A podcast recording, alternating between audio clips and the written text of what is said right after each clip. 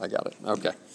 Um, so, one of the things that we want to see here in, in verse 11 is that our enemy schemes or plots against us, right? So, there's not this, we don't have this enemy who is passive that just sits back, is like, wow, Christ redeemed you.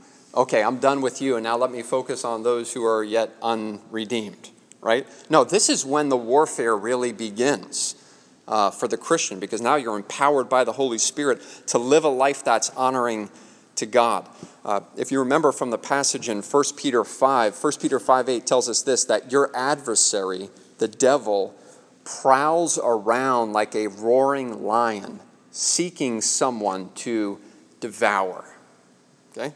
So that, that mindset should really help us at least to think about this is serious. This isn't something that I can just kind of sit back on and just walk through my days and not expect any type of opposition to come against me. I don't want to blow this out of proportion. We understand that the, in the sovereignty of God, uh, that Satan can't do anything that God doesn't permit, right? But the under, other danger that we face, which I think is probably more realistic for us, is that we underestimate the power of Satan. We don't take this seriously enough, right? We often find comfort in falsely assuring ourselves and saying, well, Satan's not omnipresent, right? He can't be at all places at all times. And realistically, on the grand scheme of Christendom, he's probably not all that concerned about me, right?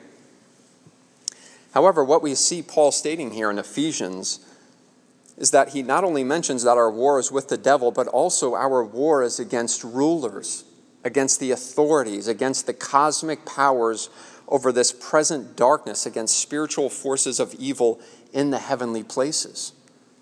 Okay, so what we're talking about here is this conglomeration of wickedness that is plotting our downfall.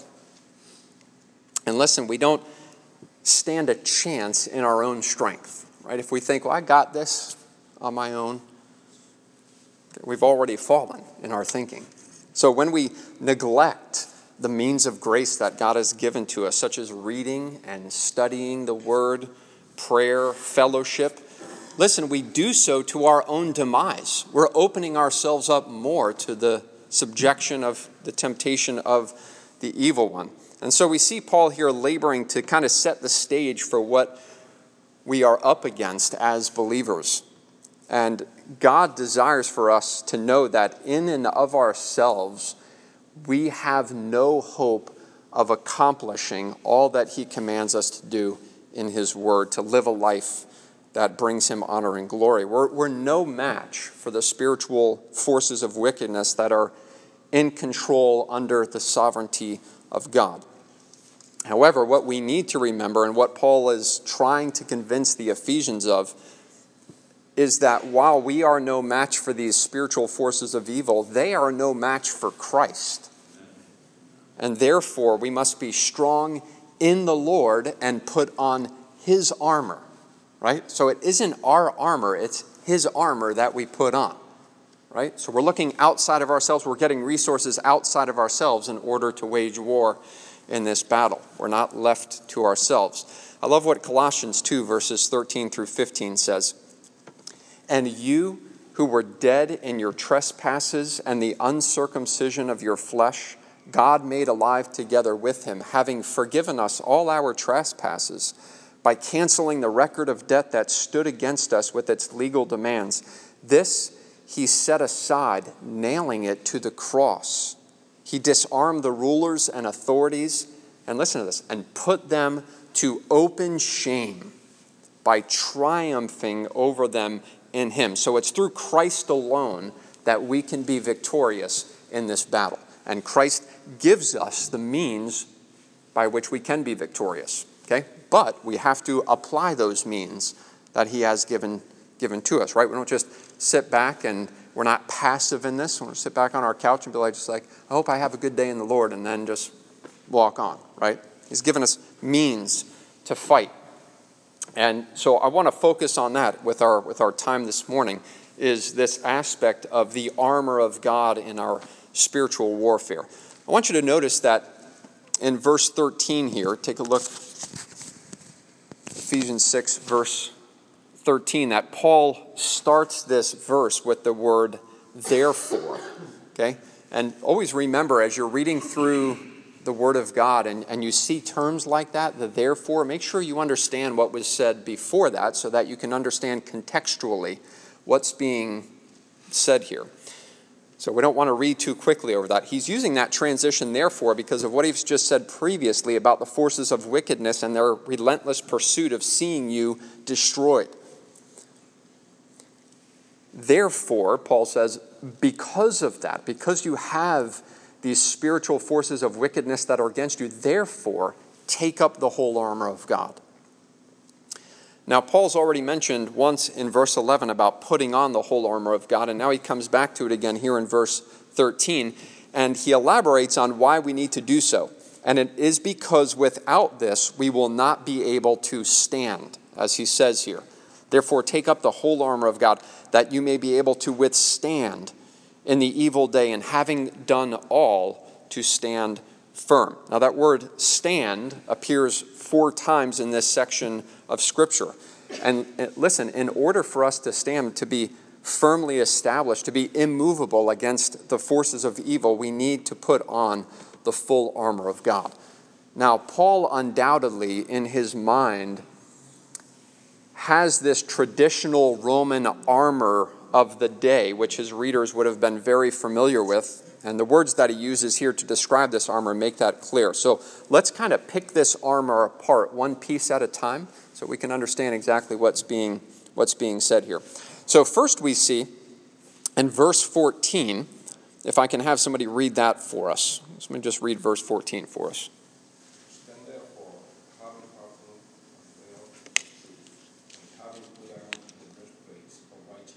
Okay, so the first piece of armor that you see there is the belt of truth. Now, the belt was used to hold everything in place. When a soldier tightened his belt, he was ready for combat because, in the process of tightening his belt, he drew up his tunic and cinched it so that it would not impede him as he charged into battle. It also firmly fixed his sword in place. So without this belt, he would be powerless in battle. He'd be tripping over his tunic, and his sword would be falling out. And so Paul here says that truth performs this crucial function in spiritual warfare. It holds everything together. But what does he mean here when he says truth? Okay? I believe it's twofold. First, he's speaking about the doctrine of truth, the eternal truth of God's Word. What we want to remember about our enemy, as Jesus stated, is that Satan is the father of lies, right? He always seeks to distort, discolor, or blur the eternal truth of God. He's been doing that right from the beginning. As we have looked at in our time in this study, in the garden, he called into question the truth of God's word when he tempted Adam and Eve by saying, Did God really say? Where was his attack? His attack was on the truth of what God had told Adam. Jesus in John 8, verses 31 and 32, he says this If you continue in my word, you will know what? The truth, and the truth will set you free. So, those who have stood firm as great warriors for Christ were those firmly established in the truth of God's word. So, here's where this becomes really practical for us when, when we're listening to people teaching the Bible. Um, we have to test what they're saying against the Word of God right? So somebody's speaking, or when you're just hearing people speak generally about things. Hopefully, you have categories for that. When you're interacting maybe with a coworker or a neighbor, and they're saying something, and in your mind you're thinking, I know what God's word says on this issue, right? So you bring the truth to bear witness to whatever it is that's being said. But especially when people are speaking on behalf of God, we want to test what they're saying against the Word of God. I believe that Paul also means that those who are victorious in this spiritual war manifest this objective truth that is in them by living out this truth, right? So the doctrine of truth will lead to a lifestyle of truth. If this truth is in you, it will manifest itself by coming out of you in the way you conduct your life. Okay, so Paul mentioned this earlier. It was actually in our scripture reading for the prayer meeting this morning in chapter 4, Ephesians 4, verses 11 through 16. Let's go back there for a second. If somebody can read that for us, Ephesians 4, verses 11 through 16. And he gave some as apostles, and some as prophets, and some as evangelists, and some as pastors and teachers, for the equipping of the saints for the work of service, the building up of the body of Christ, until we all attain the unity of the faith and of the knowledge of the Son of God, to a mature man, to the measure of the stature which belongs to the fullness of Christ. As a result, we are no longer to be children tossed here and there by waves and carried about by every wind of doctrine by the trickery of men, by craftiness and in deceitful scheming. But speaking the truth in love, we are to grow up in all aspects into Him who is the head, even Christ. Okay. Notice verse 15 here. Thanks, Chris. Speaking the truth in love. Okay, so how are we going to become mature and established in the faith? Here's what it says by speaking the truth in love to each other. Okay? And when we do this, we're helping each other to stand more firmly in the faith. Right, this is one of the glorious benefits of the fellowship of the saints, that we can gather together, open the word together, discuss the word together, have our minds renewed together, sharpening one another through that process. That's a means of grace. This is a means of grace that God has given for you to be victorious in your war against the evil one and his schemes to see you dishonor the Lord. So without truth, we will be defeated in the war. If we set aside the truth of God's word and gather together, we gather together in vain. All right? We're, we're not gathering in a way that is pleasing to the Lord. In fact, we're honoring Satan more in that sense, okay, by turning away from the truth of God's word. Okay? So that, that's the first aspect is we must be people who are committed to the truth of God's word. And we must be people who are given to the truth of God's word and to understand that truth. Okay? And will grow in our understanding as we continue to give ourselves to it. Okay? All right, let's, let's look here also at verse 14 that Ramon read earlier. We saw the belt of truth, and then the second thing that we saw there in that verse was the breastplate of righteousness. Okay, the breastplate of righteousness. Now, just like when Paul was talking about truth, and we saw both the doctrine of truth and the lifestyle of truth, here we also want to look at two aspects of righteousness. The first one is imputed righteousness, and then the second one is practical righteousness. And before we discuss those, we want to understand that the breastplate was used to ward off deadly thrusts by a very popular weapon during that time, which was a short sword. And what the breastplate did was protected the vital organs, especially the heart. And this, this is what righteousness does. When we talk about imputed righteousness, we mean the righteousness of Christ that is freely given to us by God so that we can stand blameless in his holy presence. It, it's the heart of the gospel. We talk about the righteousness of Christ. And, and we, we understand this, right? We know that on our own, as Isaiah 64 6 says, our righteous acts are like filthy rags. And these rags don't function well as a breastplate, to be sure. Paul says in Romans 3 that there is none righteous, no, not one.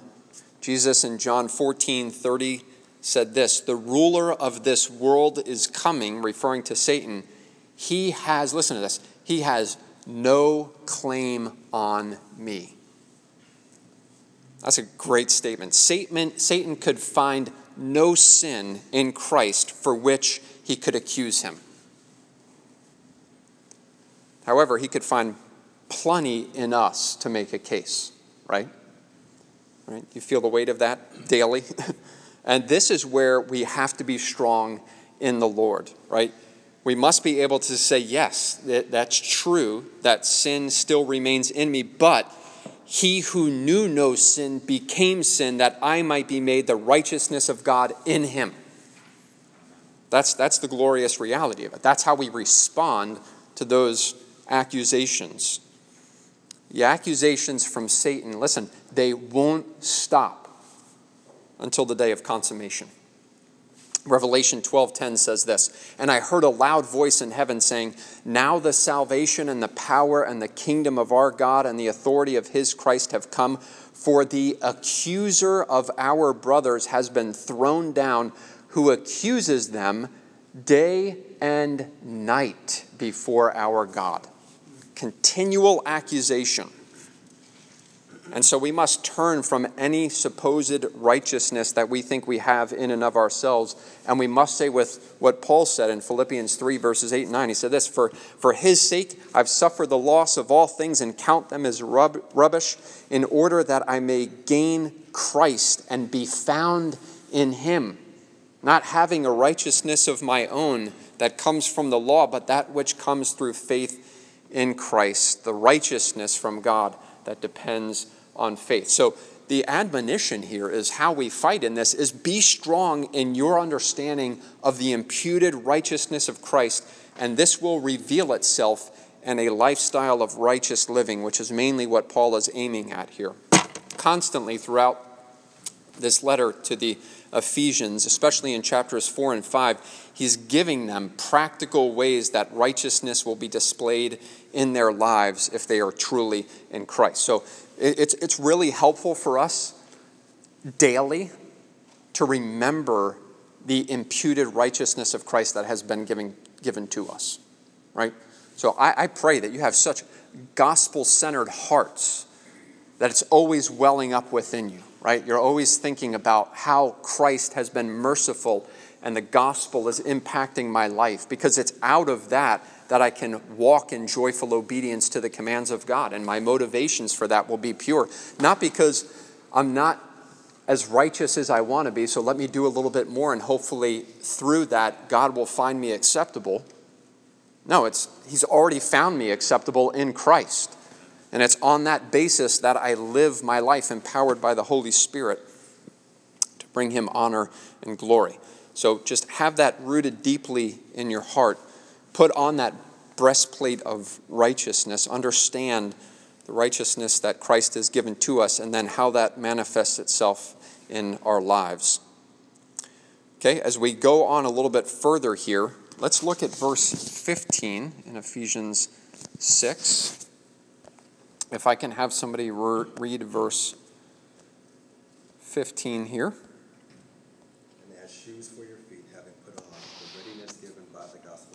Okay, so we stand next, we see here, by putting on the shoes of the gospel of peace. And what we want to see here is much like the armor of truth and righteousness and their twofold purpose in the war, we see this as well with this piece of armor.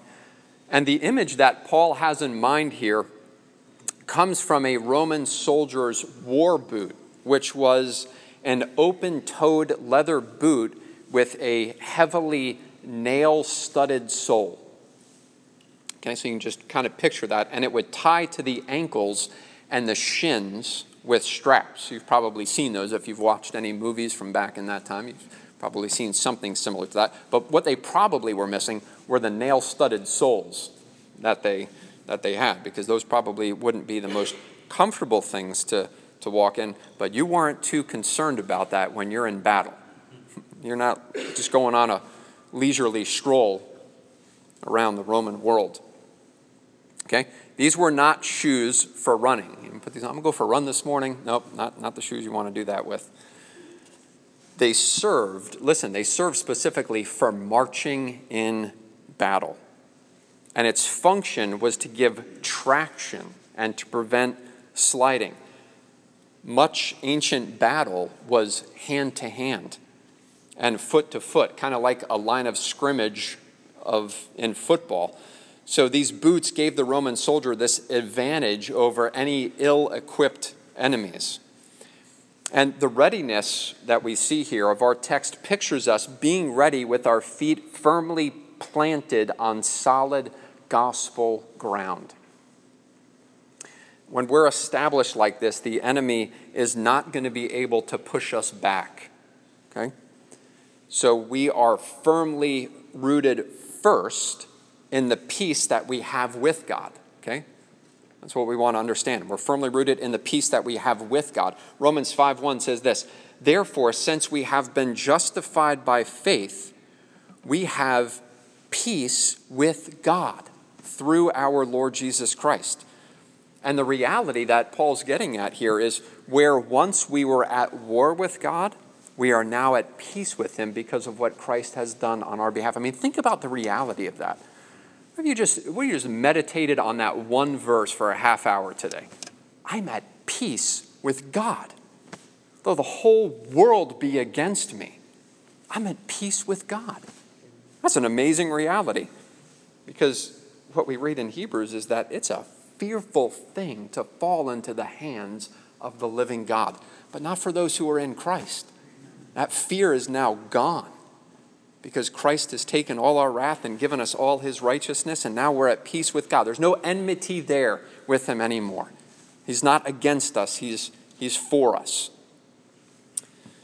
Paul said in Ephesians 2:14 that Christ himself is our peace.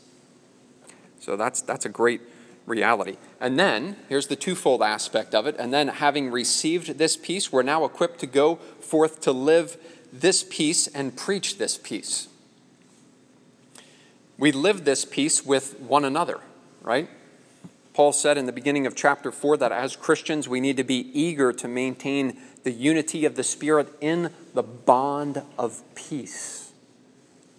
Okay? Jesus said in Matthew 5 Blessed are the peacemakers, for they shall be called sons of God.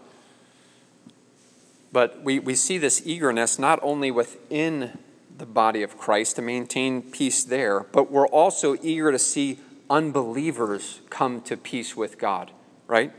That's one of the things we always want to keep at the forefront of our minds when we're dealing with unbelievers. They are at war with God, right? Jonathan Edwards, in his famous sermon, Sinners in the Hands of an Angry God, I mean, just displayed this so clearly, right? You're just like a spider hanging over this fire, and God is mercifully keeping you this very moment. You don't ever want to lose sight of the reality that, man, they are a heartbeat away from stepping into judgment and eternal wrath, right? And you think about your own life and, like, I should still be there if not for the grace of God. So it gives you a compassion and a humility towards those who are outside of Christ. And listen, when we come to know God, when we have peace with God, it's a natural extension now to want to see others come to have peace with God as well. We want to see them come to know the Lord. We want to see that enmity end between them and God. So you desire to see those around you come to this saving knowledge as well because you recognize that just as you were at war with God through your wicked works, so is everybody else around you. And listen, we know that it's not going to end well with those who are found outside of Christ on that day. Every knee is going to bow and every tongue is going to confess that Jesus Christ is Lord to the glory of the Father. And really, how our hearts should break for those who are still under the wrath of God presently. In 2 Corinthians 5, Paul says that as new creations in Christ, we are now his ambassadors, his representatives. And, and what does that mean? Paul says this in 2 Corinthians 5 We implore you, we beg you on behalf of Christ, be reconciled to God. Right? So we're declaring to people lovingly, by nature, you're at war with him, and he offers through Christ the means by which you can be at peace with him.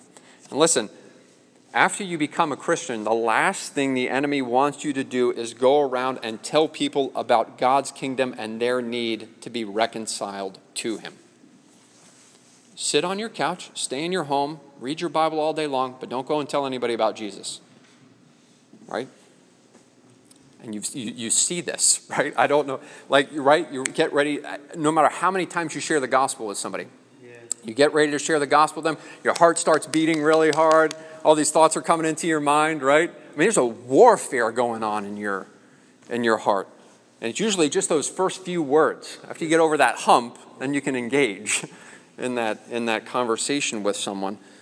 But listen, we, we don't want to take out of our minds the reality that there is a warfare going on for you to keep your mouth shut.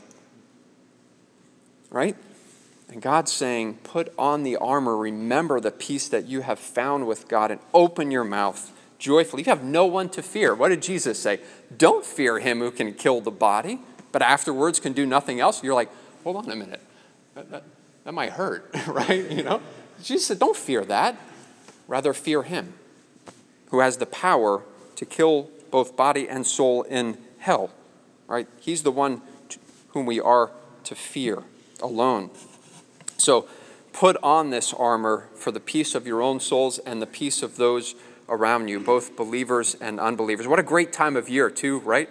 Like just taking advantage of this opportunity that we have during this season, right? Right. Peace on earth, goodwill to men. Okay, hold on. Why peace on earth? Is there war? It presupposes war. So you can just jump right into a gospel. Hey, you ever heard that that saying around this time, peace on earth, goodwill to men, what do you think that means? Oh, well, hopefully the wars will cease here on this earth. Yeah, that, you know, that, that would be a good thing, certainly. But here's, what, here's the greater meaning of it. You, can I take a few minutes to share that with you? Boom, you're right into the gospel. You're at war with God.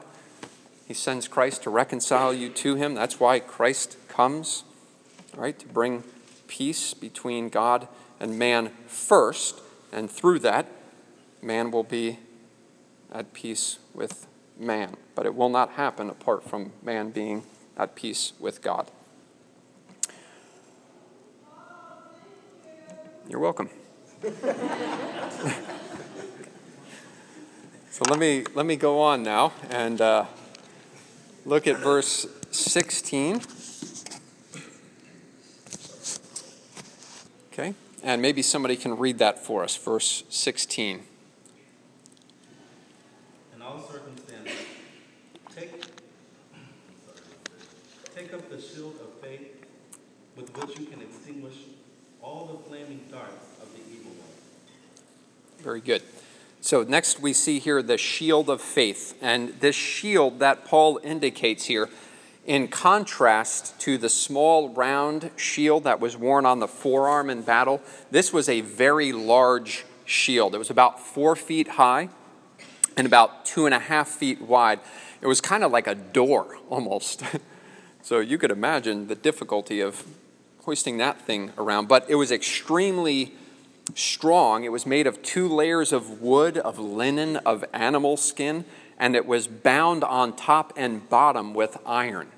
Okay? So no weapon of that day was getting through this shield. And I want you to notice that in this verse, Paul mentions flaming darts. These were arrows that had pitch or tar at the end of them and then would be ignited before they were launched. And the way that these shields were constructed was in such a way that when a flaming arrow would hit the shield, it would snuff out that fire. And so that's the picture that Paul presents here. As we're engaged in this warfare, the enemy launches repeated volleys of blazing arrows, which come in the forms of temptations, strategies, deceptions, to inflame us and to bring about our downfall. But by grace, we lift our shield of faith as we trust God and His Word, and these arrows embed harmlessly into this shield. I love what commentator Kent Hughes had to say on this. He said this We have we all have lusts within us which are easy to ignite All that is needed is the tiniest flame, and we are a roaring fire. So we are assaulted with hot shafts of sensuality, foul, diseased arrows of degrading passions, smoking arrows of materialism. We burn so easily.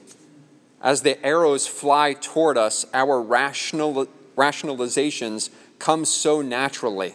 If God didn't want me to have this, then why did He make me with such a desire for this thing or this person or this pleasure? My neighbor has it, he does it, and he's doing well. But then comes the Word of God, right?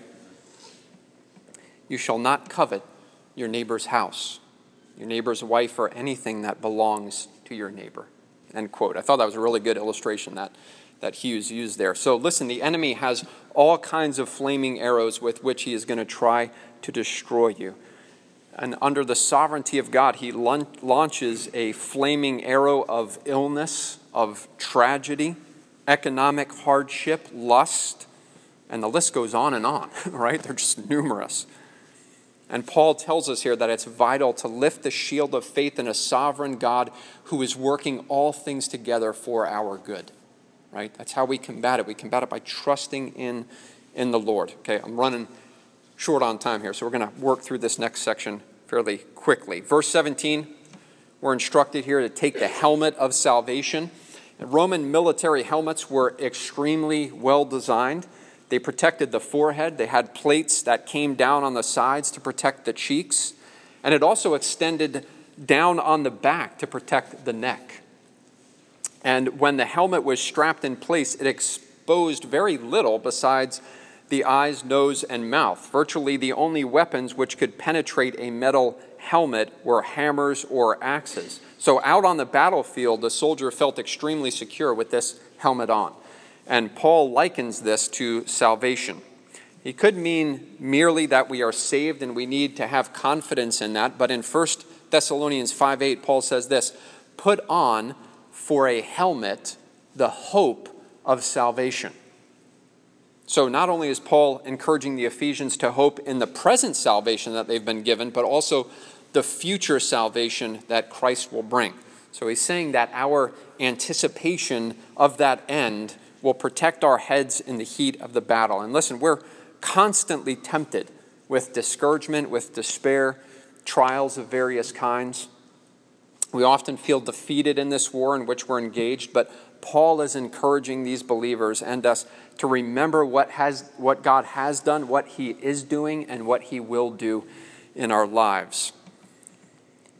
He who began a good work in you, right? Philippians 1 6 will be faithful to bring it to completion at the day of Jesus Christ. Right? If listen, if anyone had reason to be discouraged in this battle, it was Paul. When you read about all the things that this guy went through for the Lord Jesus. He gives a glimpse of that in 2 Corinthians 4. You can jot that down and look that up a little bit later in 2 Corinthians 4, verses 8 through 18. He talks about just all the sufferings and the despair and all these things that he had gone through. But how he concludes that is saying he's not looking at the things which are seen, right? So he's not looking at the temporal, external things around him and saying, This is how God is dealing with me, right? He's looking with eyes of faith beyond this and saying, Even though I can't understand it right now, I know ultimately this is going to work for my good and the good of God's people and for his glory. So that, that's what we, we trust and We put on that helmet of, this, of salvation, both our present salvation and the salvation that will be completed on that, on that day. So, up to this point, all the recommended equipment that Paul has talked about here has been defensive. But now, Paul talks about the weapon which is primarily offensive. And we see it here in verse 17 the sword of the Spirit, which is the Word of God. And what we're to understand is that when we take up God's Word to fight spiritual warfare, listen, we have the most effective weapon possible for both defensive and offensive battle. We only need to look at the duel between Christ and Satan in the wilderness to understand this truth. Listen, when Satan tempted Christ three times, recorded for us in Matthew 4, how did Christ respond? With the word, rightly divided. I'll quote Kent Hughes again here when he says this May the lesson not be wasted if Christ, the divine man, in battling Satan while here on earth, did so with the sword of the word, how much more do we frail men and women need to wield that same sword if we are to be victorious? And I'm going to get into this a little bit more when I preached the last Sunday of this month about the importance of the Word of God in our, in our lives. So I'm going to skip this section that I had here about three ways of using the word. I'll just mention them briefly by reading, studying, memorizing, meditating, but I'm going to expand on that more later this month. So, for time's sake, let's look at this last aspect, the last resource being found in verse 18, and that is the vigilance of prayer. Can somebody read verse 18 for us? With all prayer and petition, Pray at all times in the Spirit, and with this in view, be on alert with all perseverance and petition for all the saints. Okay. And pray on my behalf. Oh, sorry. No, that's fine. Yeah, go ahead. Keep reading. And pray on my behalf, that the utterance may be given to me in the opening of my mouth to make known the wholeness, or sorry, the bold, with boldness, the mystery of the gospel. Very good. Thanks. So Paul finalizes this discussion on the armor of God, and he does so by bringing forth the necessity of prayer. And how important does Paul view this? And more importantly, God, since he has inspired Paul to write this, he lets us know by repeating the word all four times in this passage, as if to say there's nothing that cannot be prayed for, and there is no situation in which prayer is useless. So let me just mention briefly four ways that we see Paul calling us to pray here. First, we're to pray at all times. In other words, we should be praying when we perceive things to be good or bad, at the ups of life and at its downs. And by this, we're showing our utter dependence upon God for all things. Paul told the Thessalonians to pray continually, pray without ceasing, right? Not only when you're in your house or in church, but everywhere and at all times. And so we must remember that we're never, right, we're never bothering God when we pray. Some people have that mindset, oh, God's got a lot of things going on, and, you know, it's like, He can handle it. He's got it. Don't worry. Pray. So rather, what we're declaring when we pray is our need for Him and His guidance in our lives. I'm not sufficient. I can't live in a way that's honoring to you. I don't know how to live appropriately. Help me, right? This is where we're crying out to God. Second, he mentions that we're to pray with all prayer and supplication, and this means that we have variety in our praying, right? We have confession, thanksgiving, intercession, adoration, meditation, song, so on. Okay, all of those are forms of prayer.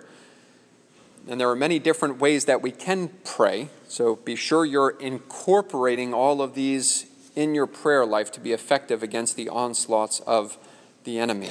Uh, that acronym ACTS is a very good one. It's easy to remember adoration, confession, thanksgiving, supplication, just incorporating that into our prayer lives. The third thing that he talks about here is that, that we're to pray with all perseverance.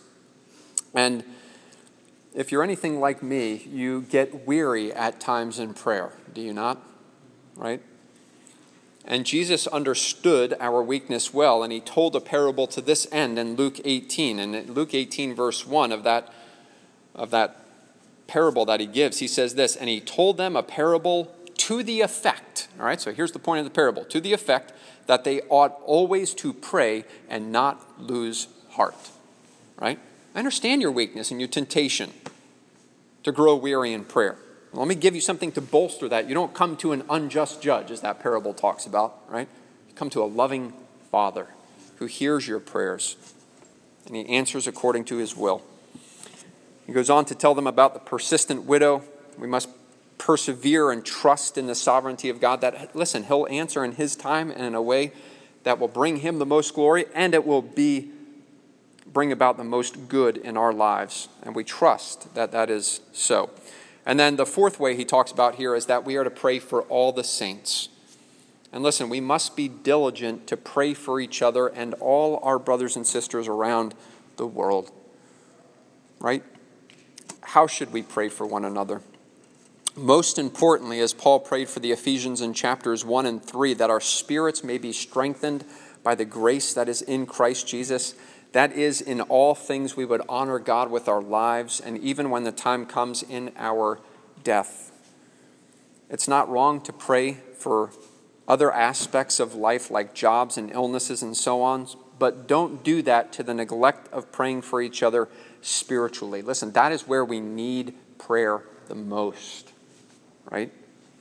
That we would be strengthened according to the gospel. So it's absolutely vital that we're reminded to be strengthened in the Lord, reminded that we have a great enemy who is constantly seeking our demise. But listen, to also remember that we have a great king who has given us the weapons for this warfare, so that when all is said and done, we will be standing victoriously with him on that last day.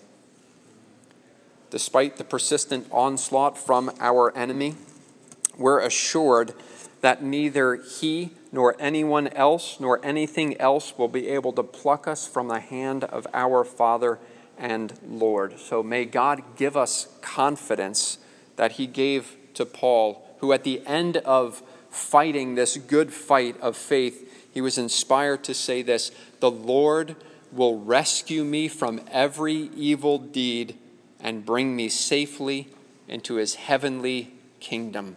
To him be the glory forever and ever. Amen. Amen. So I hope that was helpful for you as you think about our war with the enemy. And I pray that that's a passage that you'll go back to and, and meditate on and be diligent to apply uh, to your life. So let's go ahead and, uh, and close out in prayer here. Father, how thankful we are indeed that you have not left us to ourselves, Lord. Um, we're not given over to our own resources to try to fight this battle, for we have none. We have nothing with which to fight on our, on our own. But you have given us your armor and I pray that we would be found diligent in applying it to our lives, Lord. And thank you for the means of grace that you have given with the word and prayer and fellowship and so on. Uh, help us, Lord, to avail ourselves to these means on a continual basis, knowing that these are the means by which you equip us to be able to live victorious, God honoring, Christ glorifying lives. Um, so we thank you for that.